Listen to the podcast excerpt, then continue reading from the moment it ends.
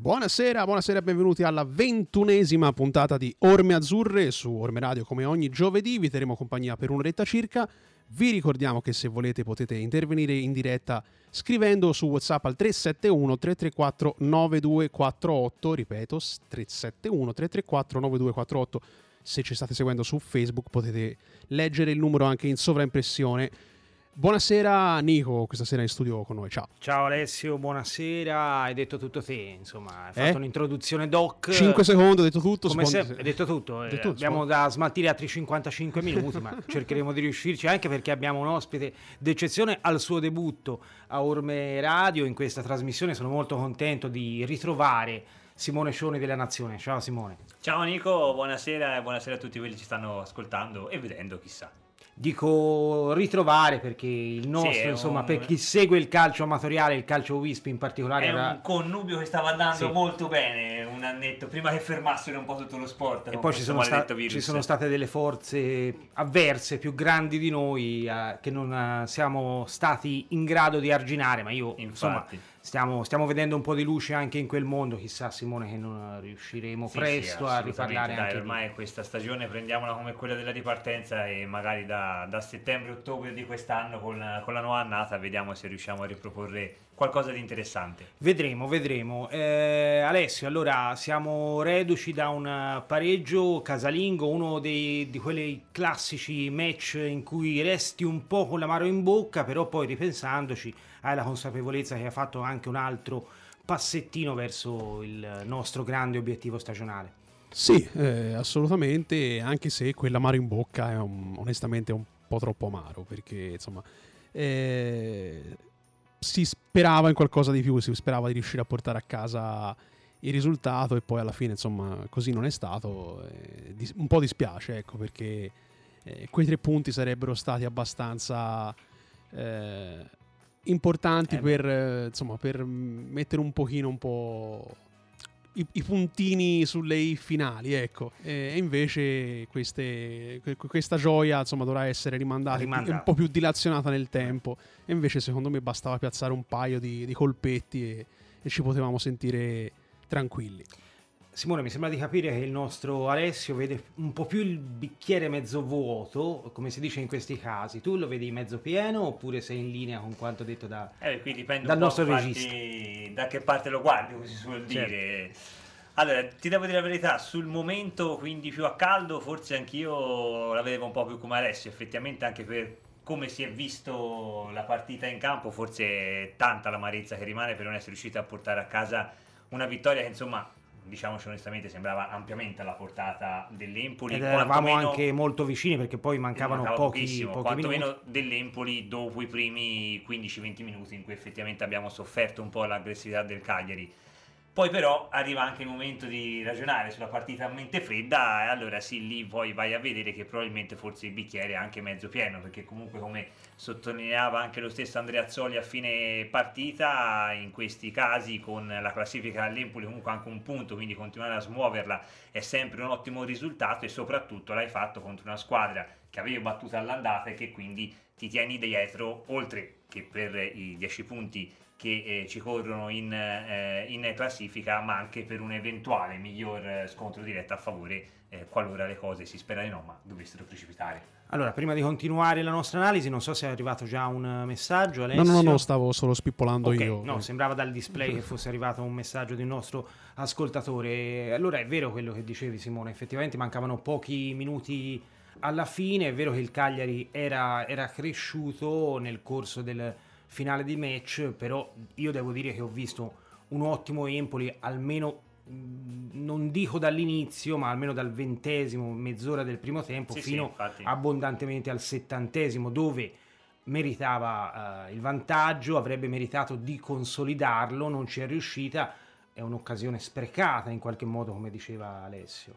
Sì, onestamente la pecca dell'Empoli forse è stata proprio quella di non riuscire sì. a chiudere questa partita perché insomma le occasioni le ha avute un paio le ricordo anche veramente eh, clamorose, già una nel primo tempo con, eh, con Cutrone, ma soprattutto quella nella ripresa con, eh, con Bandinelli che su quella genialata di Stojanovic che gli ha battuto velocissimamente la punizione si era trovata tu per tu con, eh, con Cragno, purtroppo non è stato freddo nel eh, nel batterlo e purtroppo in un campionato di Serie A così equilibrato come quello eh, di quest'anno alla fine questi episodi eh, li vai a pagare perché poi una squadra eh, come il Cagliari che ha l'acqua alla gola e si deve salvare da ultimo eh, come ancora ha sottolineato Andrea Azzoli a fine partita butta in aria il cappello e tutto può succedere come effettivamente poi è, è successo eh, ma infatti insomma io quando, quando, mi riferisco al bicchiere mezzo vuoto è, è un po' per questo motivo qui nel infatti. senso che eh, dispiace per come no eh, si è voluta la gara per come eh, si era messa la partita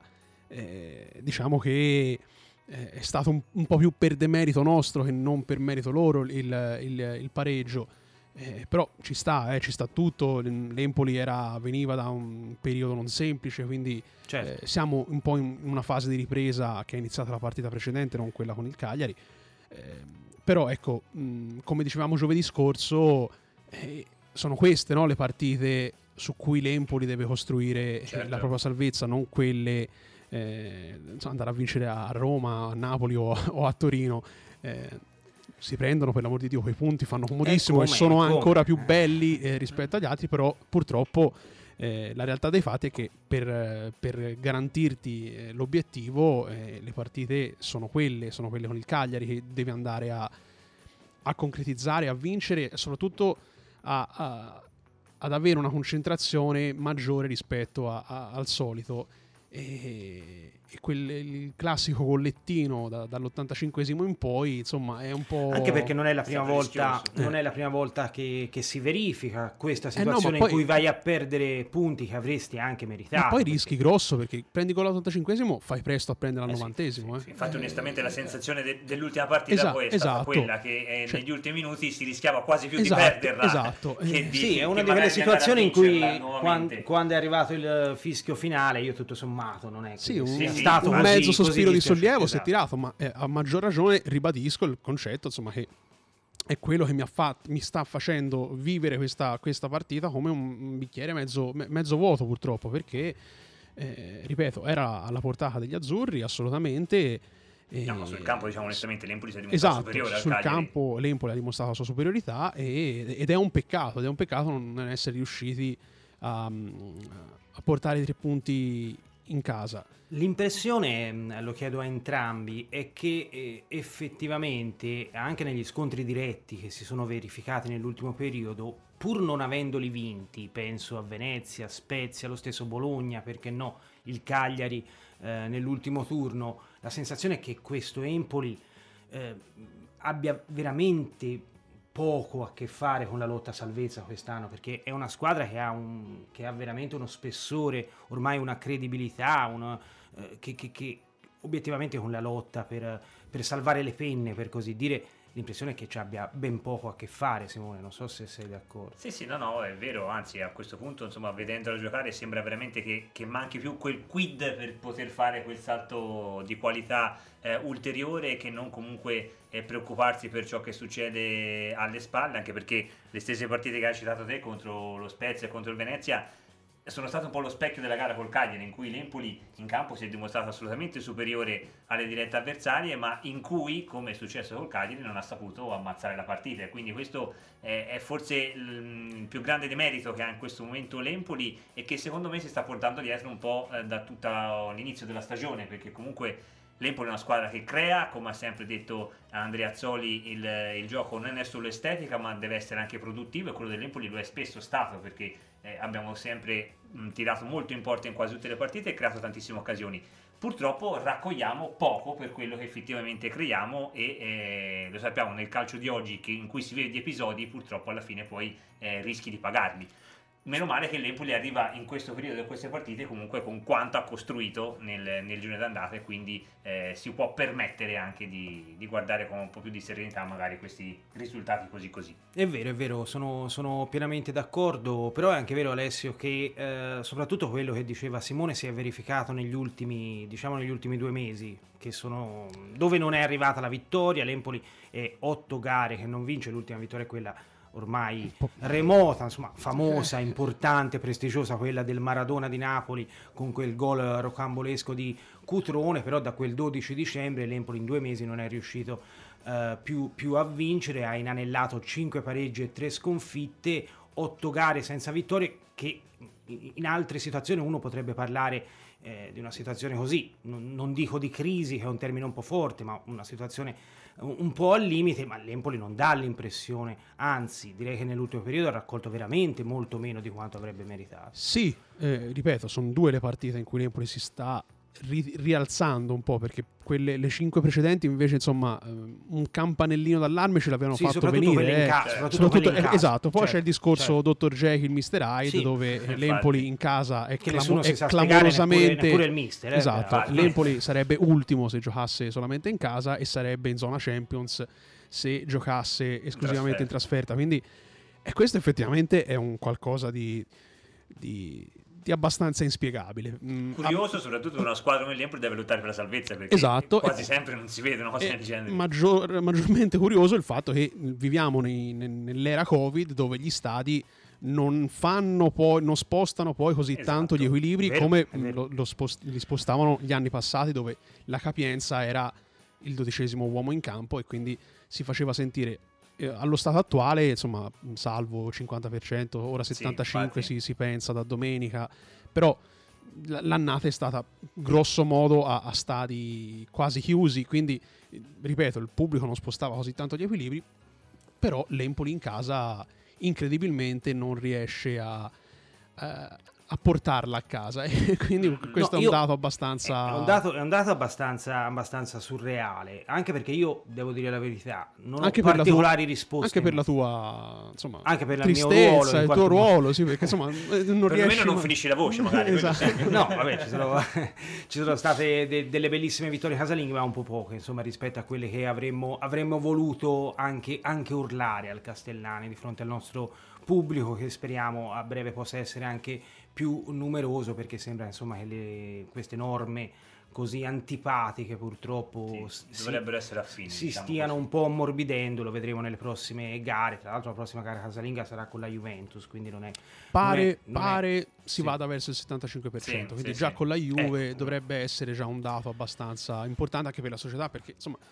75% della Juventus insomma, non è, è male esatto, quindi esatto. anche un so, po' sono di... entrate che mancano esatto, in questi ultimi esatto. anni quelle dello stadio come no, come no. società lo chiederemo anche al nostro Alessandro Marinai. Alessio, ti, ti chiedo di iniziare a, a collegarti con, con, il nostro Alessandro Marinai di Antenna 50, al quale anche a lui chiederemo le, se ha delle spiegazioni eh, riguardo a questa doppia faccia degli azzurri così straordinari eh, nel cammino esterno e mh, molto spesso hanno inciampato invece al Castellani. Ricordiamo che con il Cagliari è venuto fuori l'1-1 finale in virtù del gol di Pinamonti al 38esimo, il pareggio di Pavoletti all'84esimo, sono andati in campo tra i titolari Vicario in porta, Stojanovic, Romagnoli, Viti e Parisi in difesa, centrocampo Zurkowski, Aslani, poi ci ritorneremo su questo ragazzo, e eh, Bandinelli con Bairami alle spalle di Cutrone e Pinamonti. Quindi un po' un ritorno all'antico, Simone, siamo tornati al modulo del, delle due punte di ruolo, delle due punte vere, con Bairami alle spalle. Eh, devo dire che questo, questo modulo per certi versi forse poteva essere un pochino più sbilanciato sul fronte offensivo, di fatto l'Empoli ha dimostrato di avere molta solidità e molto equilibrio anche tornando a riutilizzare le due punte. Sì, diciamo che ormai sono quei due moduli che sta alternando durante tutta la stagione Andreazzoli, sia le due punte con eh, il trequartista alle spalle, sia i due trequartisti dietro a, ad una punta, però ecco uno eh, dei fattori positivi dell'Empoli comunque delle ultime gare, al di là che non siano arrivate queste vittorie, è comunque una uh, ritrovata solidità difensiva perché insomma l'avevamo criticato eh, in diversi per i tanti gol subiti, torniamo lì soprattutto nelle partite eh, interne, invece a Bologna per esempio addirittura è finito senza eh, subire gol e col Cagliari ne ha subito uno proprio negli ultimi eh, minuti, concedendo peraltro pochissimo comunque nel corso della partita la squadra eh, sarda. Semmai a mio avviso su quello che invece è um, un po' mancato nelle ultime partite rispetto a quanto accadeva eh, nelle precedenti è l'impatto di coloro che entrano dalla panchina, perché l'abbiamo eh, sottolineato più volte, l'Empoli ha, ha ribaltato tanti risultati proprio con le sostituzioni eh, che andavano veramente a spostare gli equilibri in campo. Nelle ultime partite questo onestamente si è visto un po' poco, vuoi perché magari c'è un fisiologico anche calo fisico nei giocatori che non potranno andare a mille per tutta la stagione, quindi magari adesso stanno eh, rifiatando, o vuoi perché appunto in questo momento chi entra dalla panchina forse non, eh, non entra proprio al massimo come, come, entrava prima. È vero, è vero, in effetti ha fatto un po' più fatica, anche vero che ci sono poi anche gli avversari, il Cagliari nel finale. Ci sono fina- gli infortuni, nel, ricordiamo, certo. non ha tutte le carte che aveva a inizio anno, però magari ecco ecco, questa cosa un po' nelle ultime partite si è, secondo me si è vista. Si è fatto preferire il Cagliari nel finale di gara. Alessandro, intanto ti saluto, Alessandro Marinai, Antena 50. Ciao Alessandro. Ciao Nico, buonasera a tutti.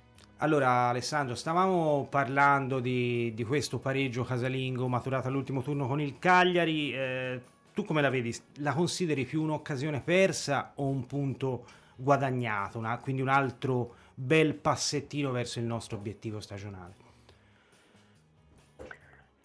Ma eh, sai, la partita si può prestare anche a varie interpretazioni perché c'è un pre, poi la vediamo e poi ci sono i commenti. È chiaro che nel pre io il non perdere con il Cagliari lo, lo accettavo, l'avrei accettato tranquillamente. Poi ci trasferiamo alla partita e, ricordo che comunque i primi 25 minuti sono stati molto difficili eh, perché l'Empoli era in palese difficoltà pur non concedendo niente perché comunque non mi ricordo parate di Vicario.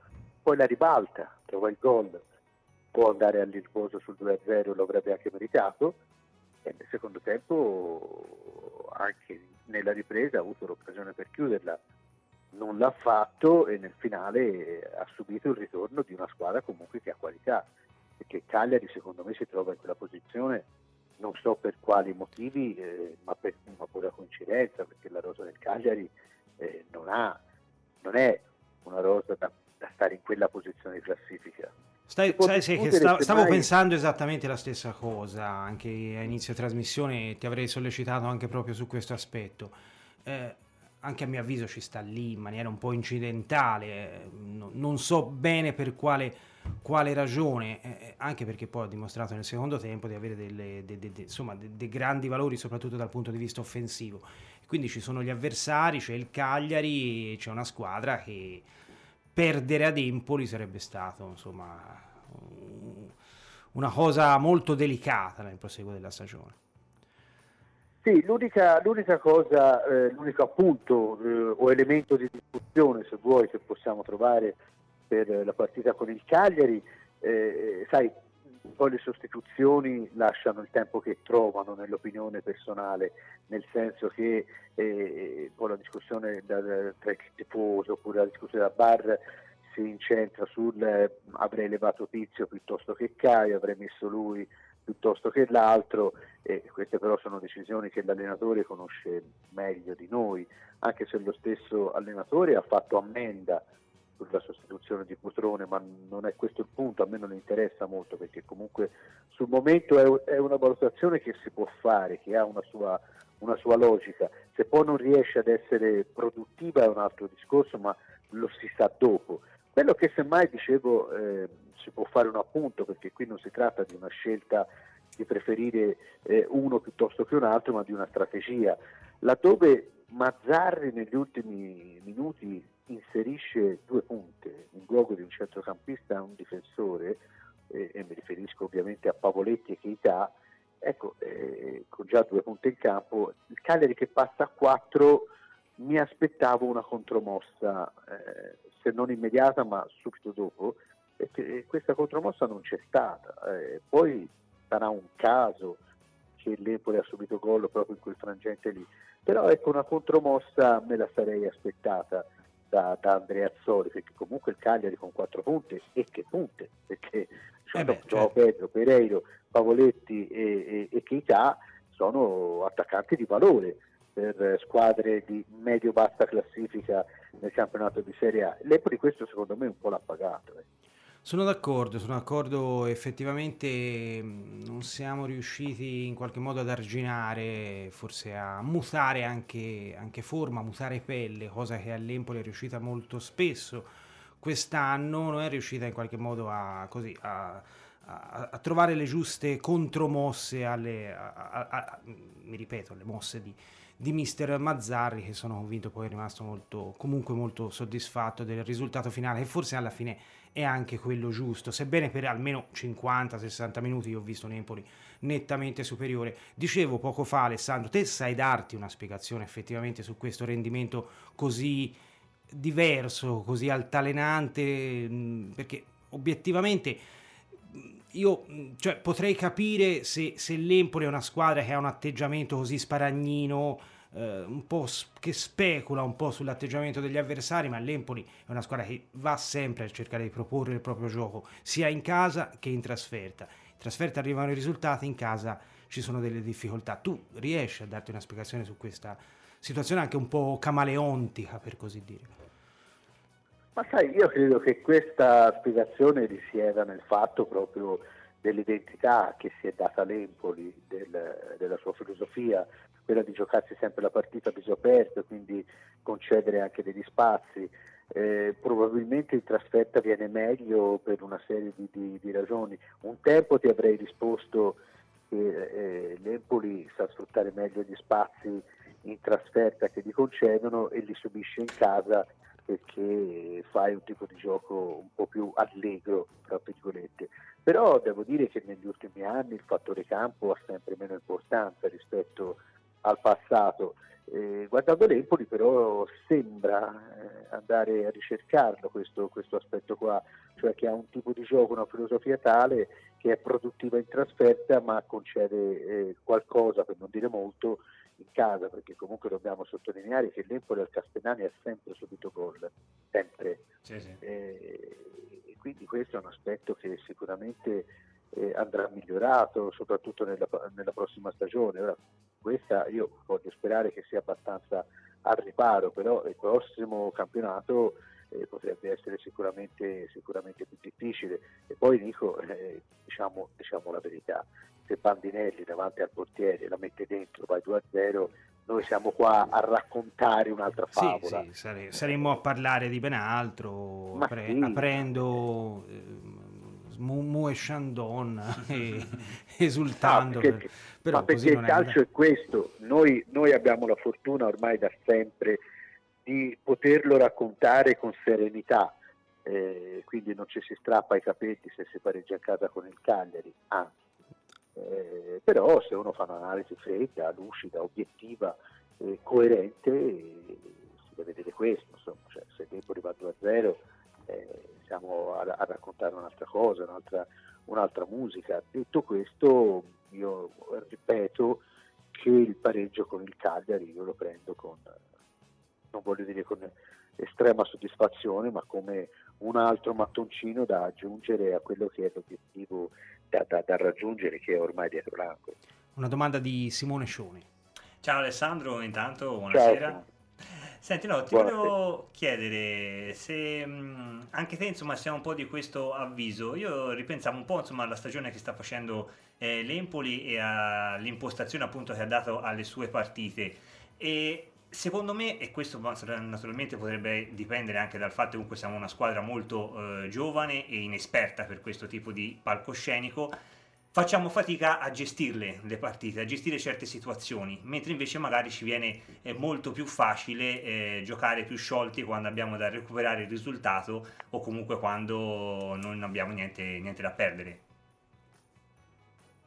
Sì, sai, poi analizzare la stagione dell'Empoli ha offerto spunti anche interessanti da questo punto di vista, perché se vogliamo rimanere proprio sull'ultima partita, eh, l'Empoli secondo me ha giocato più sciolto dopo che ha trovato il gol, perché fino al gol di, di Pinamonti l'Empoli era in palese difficoltà. Sì, se, ci pensate, se ci pensate bene, a un certo punto si è rinunciato alla costruzione dal basso con Vicario che eh, effettuava i rinvii nella metà campo del Cagliari cosa inusuale per gli ultimi tempi dell'Empoli. Un altro aspetto che ho colto nei primi minuti, dove l'Empoli subiva un po' non la prestazione e le occasioni del Cagliari, perché alla fine le occasioni non ci sono state, però ne soffriva la padronanza che il Cagliari ha messo in campo fin dal primo minuto e fino al gol, dicevo, ho notato anche sugli angoli a favore dell'Empoli ne rimanevano dietro in quattro, cosa anche questa abbastanza, abbastanza singolare se vogliamo, ed è figlia secondo me di, di una, non voglio dire paura perché è un termine troppo grosso, ma di, di, di, un qualcosa che la squadra era cosciente che non andava, che non funzionava.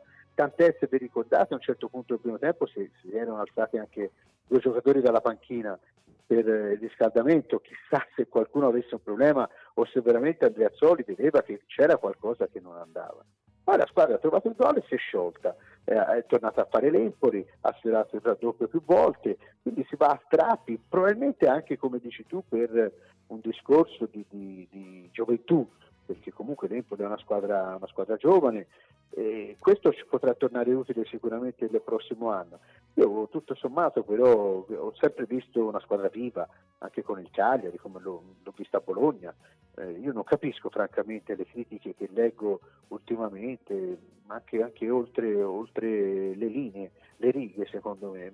Non, non, non le comprendo, cioè, bisogna ricordarsi che siamo l'Empoli, squadra neopromossa, che gioca comunque sul velluto perché comunque il, l'obiettivo, come ho detto prima, è dietro l'angolo, quindi io non, non, non, non farei tanti, tanti drammi, eh, accetterei quello che, che, che, stiamo vedendo perché comunque è una squadra importante, l'Empoli.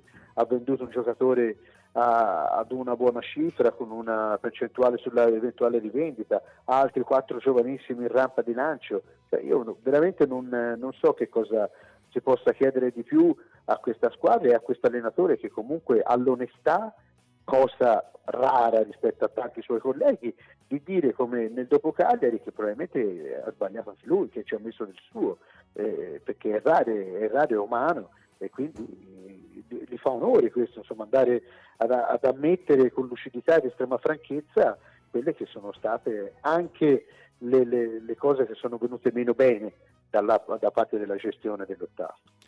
Sono d'accordo, sì, sì, effettivamente anche su quest'ultimo aspetto che hai detto, insomma, andare a, così, ad, ad, analizzare quelle che poi sono le cose che non sono, non sono andate, è stato un, segno così di grande, di grande, anche integrità morale di mister Andrea Azzoli, ma, ma, ovviamente ma, non, lo scopriamo, non lo scopriamo adesso, insomma. Ma Prego, perché Nico, Nico, ma perché siamo ad Empoli? Perché come ho detto prima ne parliamo da sempre con serenità, perché ne parliamo con leggerezza anche se vogliamo, non facciamo drammi, perché cioè, se sbagli una sostituzione la puoi sbagliare, cioè, valuta- e poi non è un errore, è una valutazione che si fa e poi si rivela magari non giusta, ma perché un allenatore eh, eh cioè, deve decidere in, in, pochi, in poche frazioni di momento e sempre decide per quello che secondo lui è il bene della squadra. Io non ho mai visto un allenatore fare dei cambi o prendere delle iniziative volte a, a, a peggiorare la propria squadra. Io non, non, no, no, assolutamente, anche perché era, era, anche un cambio eh, ra- razionale, insomma, in, in, quel momento sul uh, risultato di vantaggio cerchi di, di, equilibrare il centrocampo, metti un palleggiatore cercando in qualche modo di, congelare la partita per trascinarti verso la vittoria, qualcosa non ha funzionato, ma insomma se, il calcio non è una scienza esatta, però Alessandro... Um, eh, L'Empoli deve ancora raggiungere, come dicevi tu, il suo obiettivo stagionale. Si trova a una distanza di sicurezza importante, siamo a più 10 a 13 gare dalla fine. È certamente un, un bagaglio non indifferente, però un altro obiettivo stagionale l'Empoli lo ha già centrato, cioè quello della valorizzazione dei giovani, del materiale di cui dispone, perché ehm, insomma non capita così spesso di vedere una stagione in cui riesce a valorizzare così tanti ragazzi che si presentano alla Serie A per la prima volta, penso a, a Parisi, a Viti, ad Aslani, che sembra un'altra, un'altra scelta che così aveva sto, fatto storci, cioè la cessione di Ricci e poi la, così, la, la, la responsabilità affidata a un giovane di, del 2002 come Aslani, sembrava una scelta così un po' troppo coraggiosa, ma in realtà poi sembra che si stia rivelando eh, vincente anche quella, e, per non parlare poi dei Pinamonti, dei Bairami, eh, insomma eh, eh, ragazzi che, che, anche loro dovevano essere testati, erano al banco di prova in Serie A, quindi l'Empoli questa sfida l'ha già vinta e l'ha vinta in maniera anche clamorosa a mio avviso. Infatti, cioè, io mi verrebbe da dirti, ma di cosa stiamo a parlare? Cioè, mi liquidi gennaio... così, insomma, 20 minuti di introduzione no, mi liquidi. No, no poi ti faccio un riassunto. A gennaio hai venduto uno dei, dei, dei tuoi giovani più, più importanti ad, ad, una cifra comunque, credo, congrua, visto il momento attuale dell'economia che, che perversa nella nostra nazione. Hai preso questa, questa cifra importante con i bonus, hai una percentuale su un'eventuale rivendita e questa operazione l'hai fatta perché? Perché hai dietro a Ricci un, un uh, giocatore più giovane che non è meno forte di lui, perché questo ha un avvenire, mi riferisco ovviamente ad Aslani, e quindi anche lui lo metti già da subito, già da quest'anno in rampa di lancio, lo vai ad unire a Parisi, a Vicky e Bairami, l'Empoli a giugno sarà la regina del mercato in uscita. E quindi tanti milioni che entrano che possano garantire poi eh, altrettanti campionati nella massima serie, si spera, perché l'Empoli è questo, ha sempre fatto questo, deve fare questo e quest'anno lo sta facendo in una maniera clamorosamente bella, perché comunque averne, come dicevi tu, così tanti non è successo tantissime volte. Eh, poi c'è la questione di Vicario, che l'Empoli lo può riscattare ad una cifra prefissata, ma ha già un valore secondo me molto più superiore a quella, a quella cifra lì. Quindi insomma, Empoli, il mercato bisogna togliersi il cappello e fare i complimenti, perché insomma, ha messo su una squadra tutto rispetto. Ultima domanda, parliamo del futuro diciamo un po' più immediato, che partita sarà quella che vedremo sabato a Marassi contro una Sampdoria quasi disperata, di, di, di mister Giampaolo peraltro, la nostra vecchia e gradita conoscenza. Ma sai, eh, si deve preoccupare la Sampdoria, eh, chiaramente. Ora non è che l'Empoli va là eh, a fare casserella, l'Empoli andrà là, io mi aspetto una, una partita molto simile a quella di Bologna. Eh, un Empoli che va a fare la sua partita, che sicuramente costruirà le occasioni per, per segnare. Eh, mi auguro che continui questo trend nella sistemazione della difesa che eh, ha visto la squadra comunque nettamente migliorata tra Bologna e Cagliari e quindi che conceda poco alla, alla Sandoria anche se il, il, gol dell'ex fa sempre un certo timore mm. e sappiamo chi c'è dalla parte opposta certo. però credo che l'Empoli vada là con eh, le buone chance di portare a casa un altro risultato positivo ecco. vedremo, eh, vedremo grazie ancora Alessandro e un saluto a presto Grazie a voi, ciao Nico, ciao Simone, buonasera. Ciao Alessandro, ciao. Allora, eh, Alessio, abbiamo sentito insomma questa lunga analisi di, del nostro Alessandro Marinai effettivamente è vero, eh, l'obiettivo principale deve ancora essere centrato, però un altro obiettivo importante è quello legato alla valorizzazione dei tanti ragazzi che stanno emergendo in maniera anche piuttosto anche più vistosa di quanto ci aspettassimo è una sfida già vinta. Sì, eh, una sfida già vinta, direi anche meno male, lo è perché insomma non scordiamoci che il prossimo anno l'Empoli sarà rivoluzionato quasi integralmente perché insomma eh, quelli che sono le pedine, le pedine insomma un pochino più di spicco eh, sono tutti prestiti secchi eh, quindi eh, il prossimo anno non ci saranno e non ci sarebbero stati a prescindere da come eh, sarebbe andata la stagione eh, per cui mh, di, dico fortunatamente le scommesse, le scommesse fatte sui giovani, che sono i giovani che mh, presumibilmente rimarranno anche il prossimo anno, sono scommesse vinte e, e si stanno comportando bene.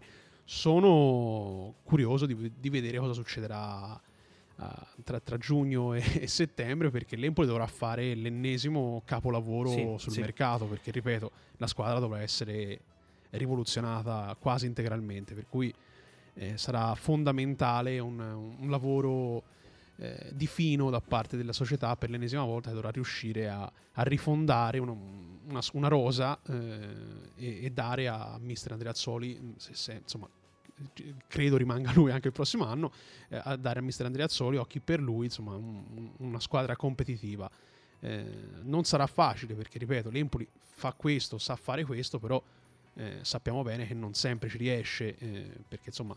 Anche perché a, non è facile. Per, appunto, eh, no, dirlo, non, insomma, cioè, non certo per demeriti, sto dicendo che è un, una cosa particolarmente difficile e soprattutto eh, insomma, riuscire a fare, non voglio dire le nozze con i fichi secchi, però eh, riuscire a inventarsi no? eh, giocatori che mh, fino a, a, quel momento non erano e non sono conosciuti e riuscire invece a scommettere su mh, cavalli vincenti. Eh, fino ad oggi, insomma, il computo delle, delle, eh, dei mercati riusciti, secondo me, ampiamente eh, superiore rispetto a quello dei mercati non riusciti. Per cui mh, su questo, insomma, abbiamo sempre rimarcato la. la uh, la bontà no, della, della, società azzurra nel riuscire in queste, in queste piccole imprese. Sì.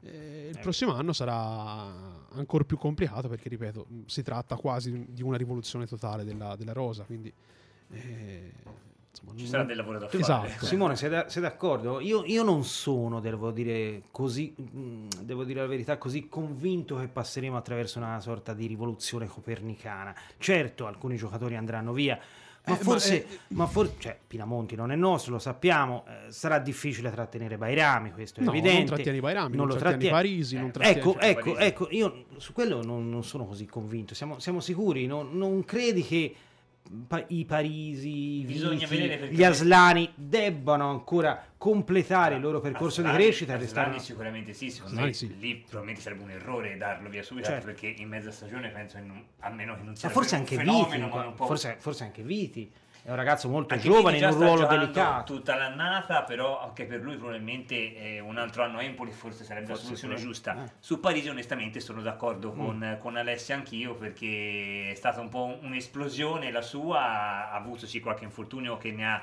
eh, frenato un po' eh, la stagione, ora infatti sta rientrando, non è forse ancora il Parisi di prima, però insomma a quanto si sente eh, dalla famosa radio mercato le voci su eh, un, un interessamento delle big su di lui ci sono, sono insistenti e secondo me insomma da questo punto di vista Ricci insegna. Se arriva eh, la, la valutazione giusta, l'offerta giusta e eh, Parisi è in partenza l'offerta a cui non puoi rinunciare come, esatto. come se, e secondo me ripeto, una, il padrino di Francis Ford e quindi da una parte come diceva Alessandro eh, prima saranno sicuramente tanti comunque i soldi a disposizione perché questi ragazzi che partiranno non partiranno per due spiccioli, quello è ovvio. No, infatti avrai, avrai un budget è chiaro, importante. come dice Alessio, bisogna essere bravi poi a saperlo reinvestire eh, in quei giocatori che come ha sottolineato più volte Andreazzoli durante quest'annata devono essere funzionali al tipo di impostazione che si vuole dare a, all'Empoli e questo quest'anno effettivamente è, è, riuscito quasi in tutti i ruoli. E non ah. su tutti comunque faremo cassa, eh anche questo è un dato da, da, da, ricordare perché non su tutti i certo, giocatori certo, no, farai no, cassa perché, insomma...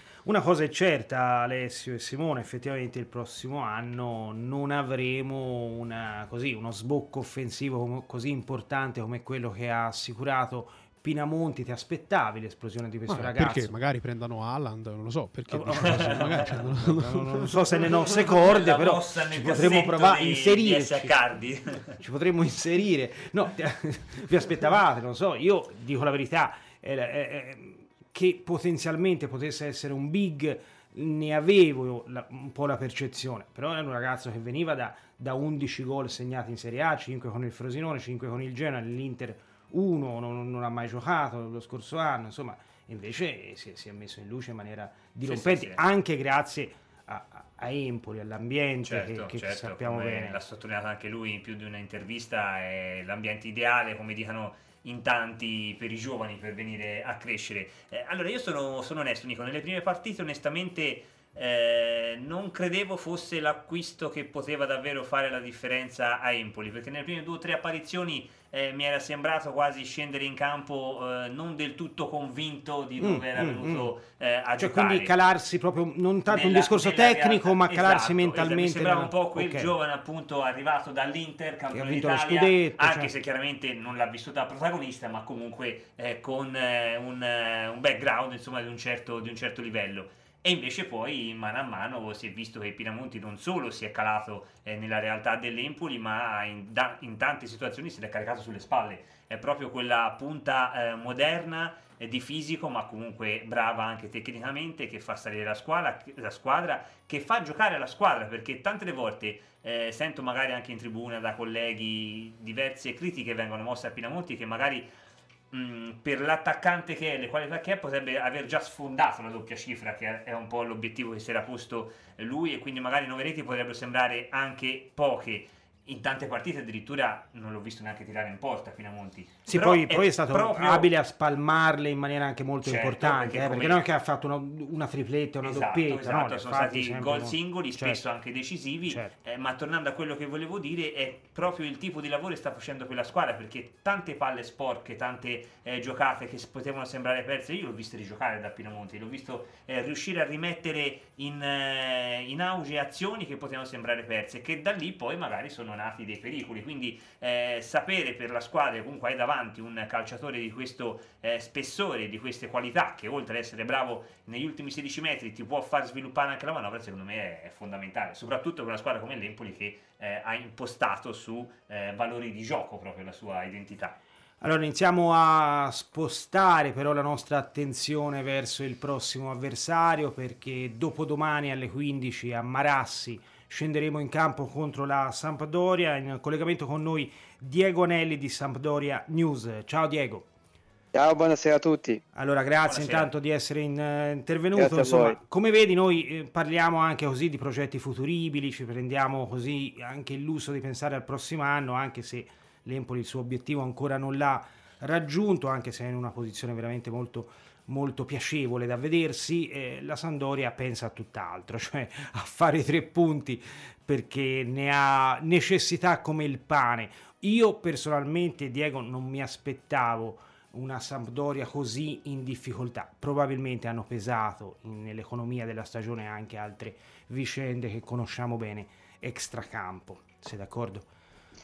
Sì, quello purtroppo, purtroppo, ha comunque influenzato molto, sicuramente il mercato estivo che non è stato all'altezza per vari motivi, alcuni infortuni gravi perché non, non ci dimentichiamo che a Sandoria, a parte Quagliarella che purtroppo è il primo anno che sta un po' partendo un po' l'età degli infortuni, non ha mai avuto Damsgaard che avrebbe dovuto essere o, o, il crack di mercato estivo dopo l'europeo col quale far cassa oppure il punto di forza della squadra, invece si è fatto male subito eh, D'Aversa non ha mai avuto praticamente, a parte proprio le primissime partite, si puntava molto anche sugli Attaren della Juventus che invece poi è sparito subito per le, diciamo, per le, per le altre vicende, quindi eh, l'attacco purtroppo è rimasto privo di, di, di giocatori diciamo, di riferimento. E poi eh, si è perso un paio di mesi Gabbiadini, beh, ha comunque tornato in grande forma con 6 gol e poi purtroppo eh, la rottura del crociato col Sassuolo dopo eh. che il mercato era già finito ha creato grossi, grossi problematiche perché a parte Caputo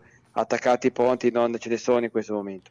Sì, in qualche modo è piovuto sul bagnato perché proprio Gabbiadini che nel suo momento migliore, insomma, purtroppo il suo ginocchio ha fatto crack e la sua stagione dovrebbe essere finita anzitempo. Ehm, però, insomma, c'è stato anche un altro grande cambiamento di recente, cioè quello in panchina. Insomma, noi siamo molto legati a mister Giampaolo che ha vissuto una stagione da protagonista qui a Empoli, l'ho fatto già anche a Genova. Ritieni che il ritorno di, di Giampaolo sia, rappresenti insomma, la figura giusta per risollevare le sorti della Samp? Ah, diciamo che la piazza è molto divisa su questo, perché comunque Giampaolo la sua storia insegna che ha fatto sempre eh, cioè che ha fatto a volte bene partendo dall'inizio, non è mai entrato in campionato in corso, c'erano, c'erano molti dubbi anche sul fatto che, che, i suoi meccanismi, i suoi dettami tattici eh, ha, ha, hanno sempre avuto bisogno di molto tempo.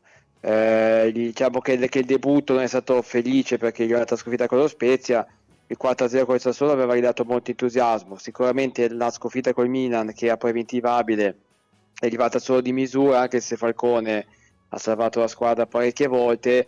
C'è molta attesa per la partita con l'Empoli perché eh, i tre punti con Sassuolo eh, eh, ci aspettavamo con, con, tanta ansia dopo, dopo, dopo il crollo diciamo, degli ultimi mesi, ma erano difficili da conquistare. Sono arrivati e c'è la speranza di poter fare lo stesso con l'Empoli. Allora, eh, Diego, mm, eh, se io faccio un salto indietro, diciamo a 5 mesi fa, 5-6 mesi fa, eh, vale a dire a settembre, eh, terza di campionato, se non sbaglio, Empoli-Sampdoria, io pensavo di avere di fronte una squadra che veleggiasse, non dico in zona europea, ma insomma in una posizione estremamente comoda di classifica, a fronte di un Empoli che invece dimostrò di essere veramente molto in difficoltà.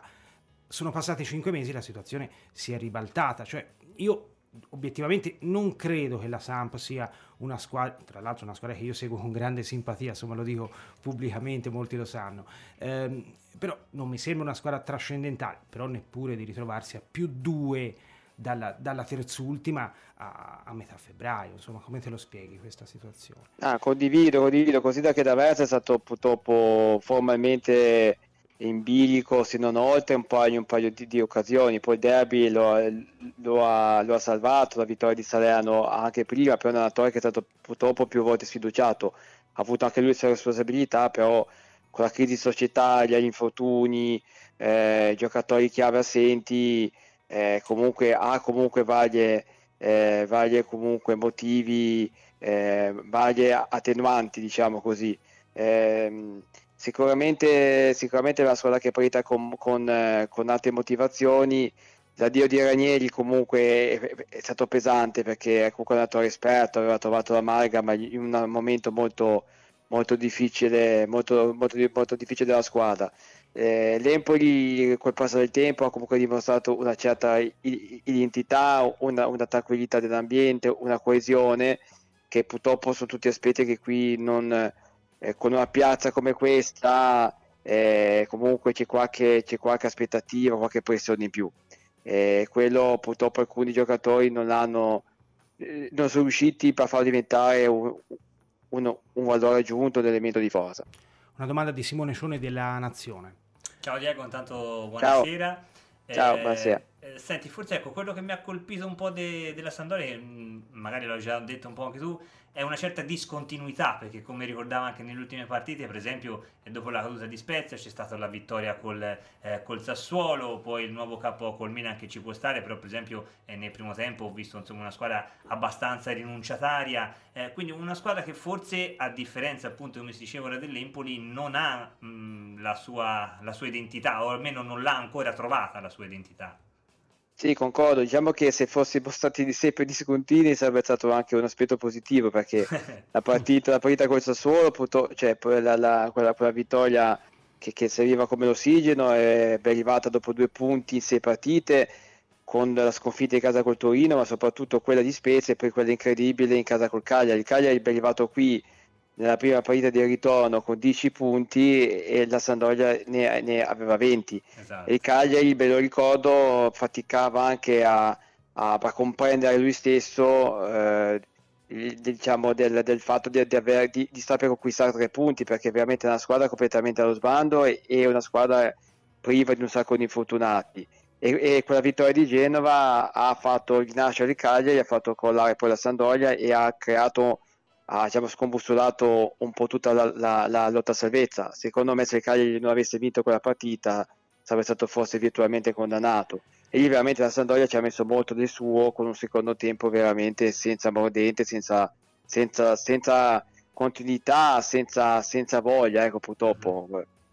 Allora, um, a, Genova, um, sponda blucerchiata, ci sono molti, molti ex azzurri, insomma, da, su tutti Ciccio Caputo, insomma, che da noi ha lasciato un ricordo straordinario, è arrivato di recente anche Sebastian Giovinco, che, che forse la sua prima esplosione l'ha fatta proprio ad Empoli, però percorso inverso lo ha fatto un ragazzo eh, che forse anche per sfortuna, non so, eh, non è riuscito finora alle soglie dei 28 anni a dimostrare quello che che, che, le sue qualità tecniche avrebbero meritato. Mi riferisco a Valerio Verre, che è arrivato ad Empoli da poche settimane, peraltro è arrivato nel momento in cui è esploso letteralmente Nedim Bairami, che gioca nel suo ruolo, quindi forse avrà anche difficoltà a giocare con continuità. Ti chiedo che giocatore è Valerio Verre? A mio avviso è un profilo molto interessante, però non so, voi a Genova l'avete conosciuto molto più da vicino di noi. Tecnicamente sicuramente è un giocatore forse anche di livello superiore a Sandoria, tecnicamente, ma quello si era capito anche quando esplose nel vivaio della Roma. Eh, non ha mai avuto la continuità che, che sarebbe servita, anche spesso per, per, infortuni, magari non gravi, ma che, ma, ma che l'hanno sempre stoppato nei momenti in cui eh, stava comunque per, per fare il salto di qualità definitivo eh, si sta bene sicuramente un giocatore che può fare benissimo a Empoli come in qualsiasi altra squadra. Eh, è un giocatore che, che eh, la Sandoria pensava di aver perso qualche anno fa dopo la buona stagione col, col Verona, non fu riscattato, ha fatto benissimo a Caperugia, quindi un giocatore che ha fatto bene, bene, bene tante piazze. Sono curioso anche io di vederlo giocare in un ambiente, in un ambiente dove gli possa dare piena fiducia. Eh, tanto dipenderà dalla condizione fisica. Ripeto, non ha mai avuto grossissimi infortuni, però gli ha avuti dei, dei, momenti sbagliati della stagione. Tra l'altro io di Verre mi ricordo un gol pazzesco, sontuoso eh, a Firenze, insomma, a Firenze. Eh, eh, eh, un gol pazzesco. Sì. Eh, Diego, saresti in grado di, in sintesi, insomma, di dirci quale sarà probabilmente l'11 titolare che vedremo a, a Marassi sabato pomeriggio? Penso che, che, venga confermato Falcone dopo le ultime prove, anche se il titolare, lo status sarebbe quello di Eudeo, ma credo che mh, venga, venga, confermato Falcone. Difesa, eh, penso che Muru, eh, Muru e Beresischi vengano confermati in, in, in difesa con Coley si sta cercando di recuperare Yoshida eh, che, che, purtroppo è, è, è la, la, la, sua assenza è mancata tantissimo in difesa se no è pronto comunque sia Ferrari che Magnani a centrocampo si dovrebbe giocare sempre a tre con, con eh, Candareva, Tosby e, e, e Cebolincon con Erda di panchina si dovrebbe eh, puntare su Sensi trequartista e, e davanti con Caputo ci si aspetta il ritorno di Quagliarella questa dovrebbe essere la formazione a meno di grosse sorprese. Perfetto, eh, grazie ancora Diego per il tuo intervento e a presto, in bocca al lupo. Grazie a voi, buona serata a tutti. Grazie. Grazie a Diego Nelli, Sampdoria News. Eh, insomma, abbiamo sentito anche un po' Alessio la formazione della, della, del nostro prossimo avversario, la Samp, una squadra che naviga in cattive acque anche molto probabilmente per i problemi societari che lo hanno afflitta, insomma, li conosciamo i guai giudiziari di Ferrero, tra l'altro c'è stata di recente l'investitura del nuovo presidente, la vecchia bandiera blu cercata Marco Lanna, però a mio avviso, un po' come diceva mh, Alessandro Marinai riguardo al Cagliari, l'impressione è che la Sampdoria eh, ci incastri un po' poco lì. È anche vero che poi quando le cose si mettono male poi diventa difficile risollevarsi, proprio un discorso psicologico forse è quello in, è la trappola in cui non deve cadere l'Empoli. Fortunatamente, insomma, a, a questi punti direi che quantomeno la, quella trappola l'abbiamo scampata. Però è una trappola reale, quella del, eh, della condizione psicologica eh, del vincere aiuta a vincere e perdere invece ti fa entrare in un, in un loop sì, infinito di, di, di, depressione e, e, quando le cose eh, possono andarti male ti vanno peggio. Ehm, lo abbiamo visto anche ad Empoli in diverse, sì. in diverse stagioni che ci sono state quelle stagioni dove veramente le cose ti andava bene tutto, tutto, soprattutto in B ci sono state queste stagioni dove veramente, cioè mi ricordo l'anno, insomma, quello famoso, no? della cavalcata di Andrea Zoli di, di, di Caputo pluricapocannoniere dove lì veramente cioè, se, se Caputo starnutiva era gol. Cioè, sì, sì, era, era, una cosa tocchi un pallone es- era, clamoroso era clamoroso cioè, io, era cioè, gol, eh, c'è dei gol di rovesciati Caputo incredibili cioè, non so se ricordate quello di Tacco che è andato a finire cioè, sì, sì, il pallonetto sì, sì, con il frosinone col frosinone in casa, il prendevamo 3-0 o 3-3 cioè, esatto cioè. no 4-3 si è vinto. No mi sembra 3-3 3-3 è vero quello si pareggiò sì. valse come una vittoria esatto. fu un pareggio. Cioè, e fu il gol all'ultimo secondo in questa maniera cioè, di, che scava, cioè, lì vuol dire che veramente ti va tutto ti bene, bene, ti gira tutto bene. Ecco e, e ci sono state invece anche le annate dove ti ha girato tutto male. E sono quelle annate dove appunto per quanto impegno tu ci possa mettere, per quanta abnegazione, per quanto, eh, non lo so, mh, mm, cattiveria sportiva tu ci possa mettere, non te ne va bene una. E mh, mm, quest'anno in, in, in, questo campionato ce ne sono diverse di queste, di queste squadre. La classifica eh, è molto corta nella parte bassa, ma è anche molto molto povera nel senso che di, punti perché veramente si, sta parlando di una classifica dove insomma eh, no anche perché mh... è mm, difficile eh, eh, venire risucchiati in quella, in quella, parte bassa della classifica perché i punti sono veramente pochi delle ultime tre per cui eh, però quando pr- prima dicevo appunto del, de, dell'Empoli che era entrato cioè. in, un, in, un, periodo di, di 5-6 partite abbastanza preoccupante mi riferivo a quello cioè eh, rischi veramente di, l'Empoli in questo momento non sa più vincere e quindi eh, questa cosa un minimo deve far preoccupare perché mm, sono almeno 5 partite dove non, non, appunto non, non, ci sono vittorie e, e, anche le precedenti insomma, mm, ce n'è stata una sola.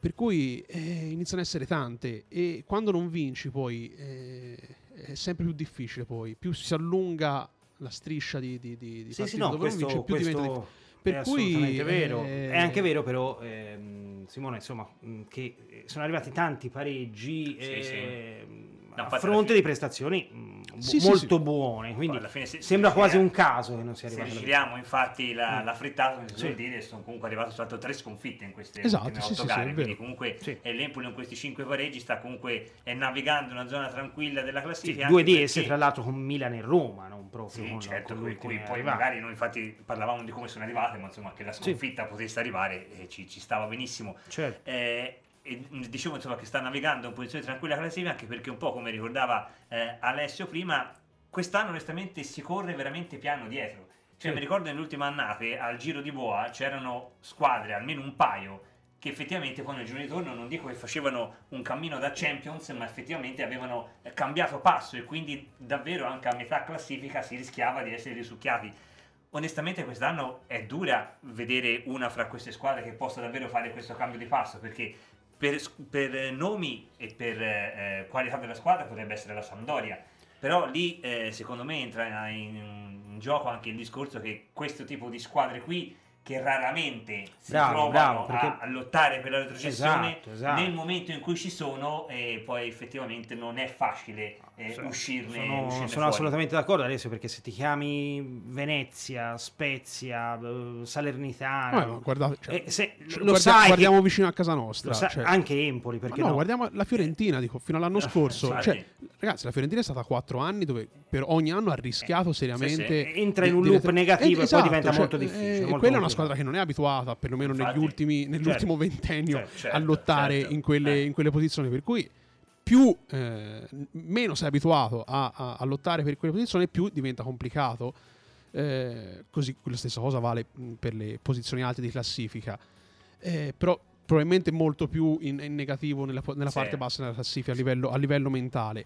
Ehm... Sì, perché poi quando sei in alto magari c'è comunque l'entusiasmo esatto, che magari ti, esatto. ti, compensa alcune mancanze. E, esatto, perché l'entusiasmo ti, ti dà quel quid in più per fare, per fare bene. Il, il, il, all'opposto, il, non riuscire più a, a trovare la, la, la, vittoria o comunque a essere invischiato in una posizione di, di, di, serio, di serio, rischio di retrocessione, al contrario ti eh, demotiva e ti, eh, ti, ti, fa perdere la... non è una questione di motivazione, è proprio una questione di, di lucidità. Sì, di tenuta mentale, sono d'accordo. Eh, ed è quello che sta un po' capitando quasi certamente a Sampdoria e Cagliari. Ehm, però, Cagliari me... magari già diverso, una squadra che comunque Cagliari è un po', è un po in ripresa. Forse, forse, forse, Onestamente nel Cagliari, ecco, io lì no, non sono tanto d'accordo con quello che diceva Alessandro, perché i nomi sì, effettivamente il Cagliari ce l'ha forse davanti. Più davanti, sì. Però onestamente a me il Cagliari ha fatto una bruttissima impressione a Empoli. Cioè non, non, non, l'ho vista, non, l'ho vista, squadra, non l'ho vista in grado di, di, mettere in difficoltà. È una squadra che ha quelle 4-5 individualità sì. che chiaramente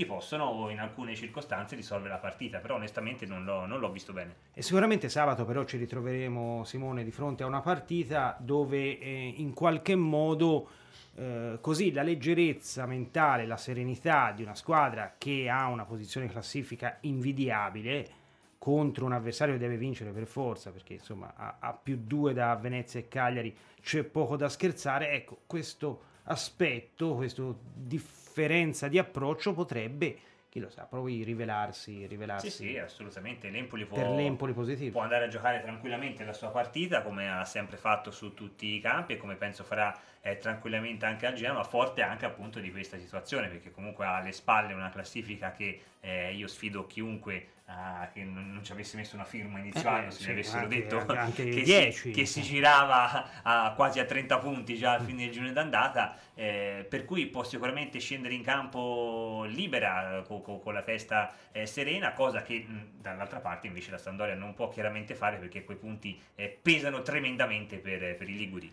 Siamo in conclusione, vedremo quello che accadrà a Marassi dopodomani alle 15 Sampdoria-Empoli. Io ringrazio il nostro regista Alessio Giorgetti. Ma grazie a te Nico, ci mancherebbe un dovere, un piacere e quant'altro. E ringrazio il mio compagno di avventure, spero di ritrovare grazie presto. Grazie a te Nico qui, per l'invito innanzitutto. Qui con noi, mi avevi promesso che saresti venuto, lo hai, sì, sì, lo hai fatto. Tornerai, tornerai, in futuro Simone Molto Scioni, la nazione. Grazie ancora, noi ci ritroveremo qui, Orme Radio, con Orme Azzurre. Il prossimo giovedì ci sarà Simone Galli alla conduzione. Ciao, un saluto a tutti. Buonanotte.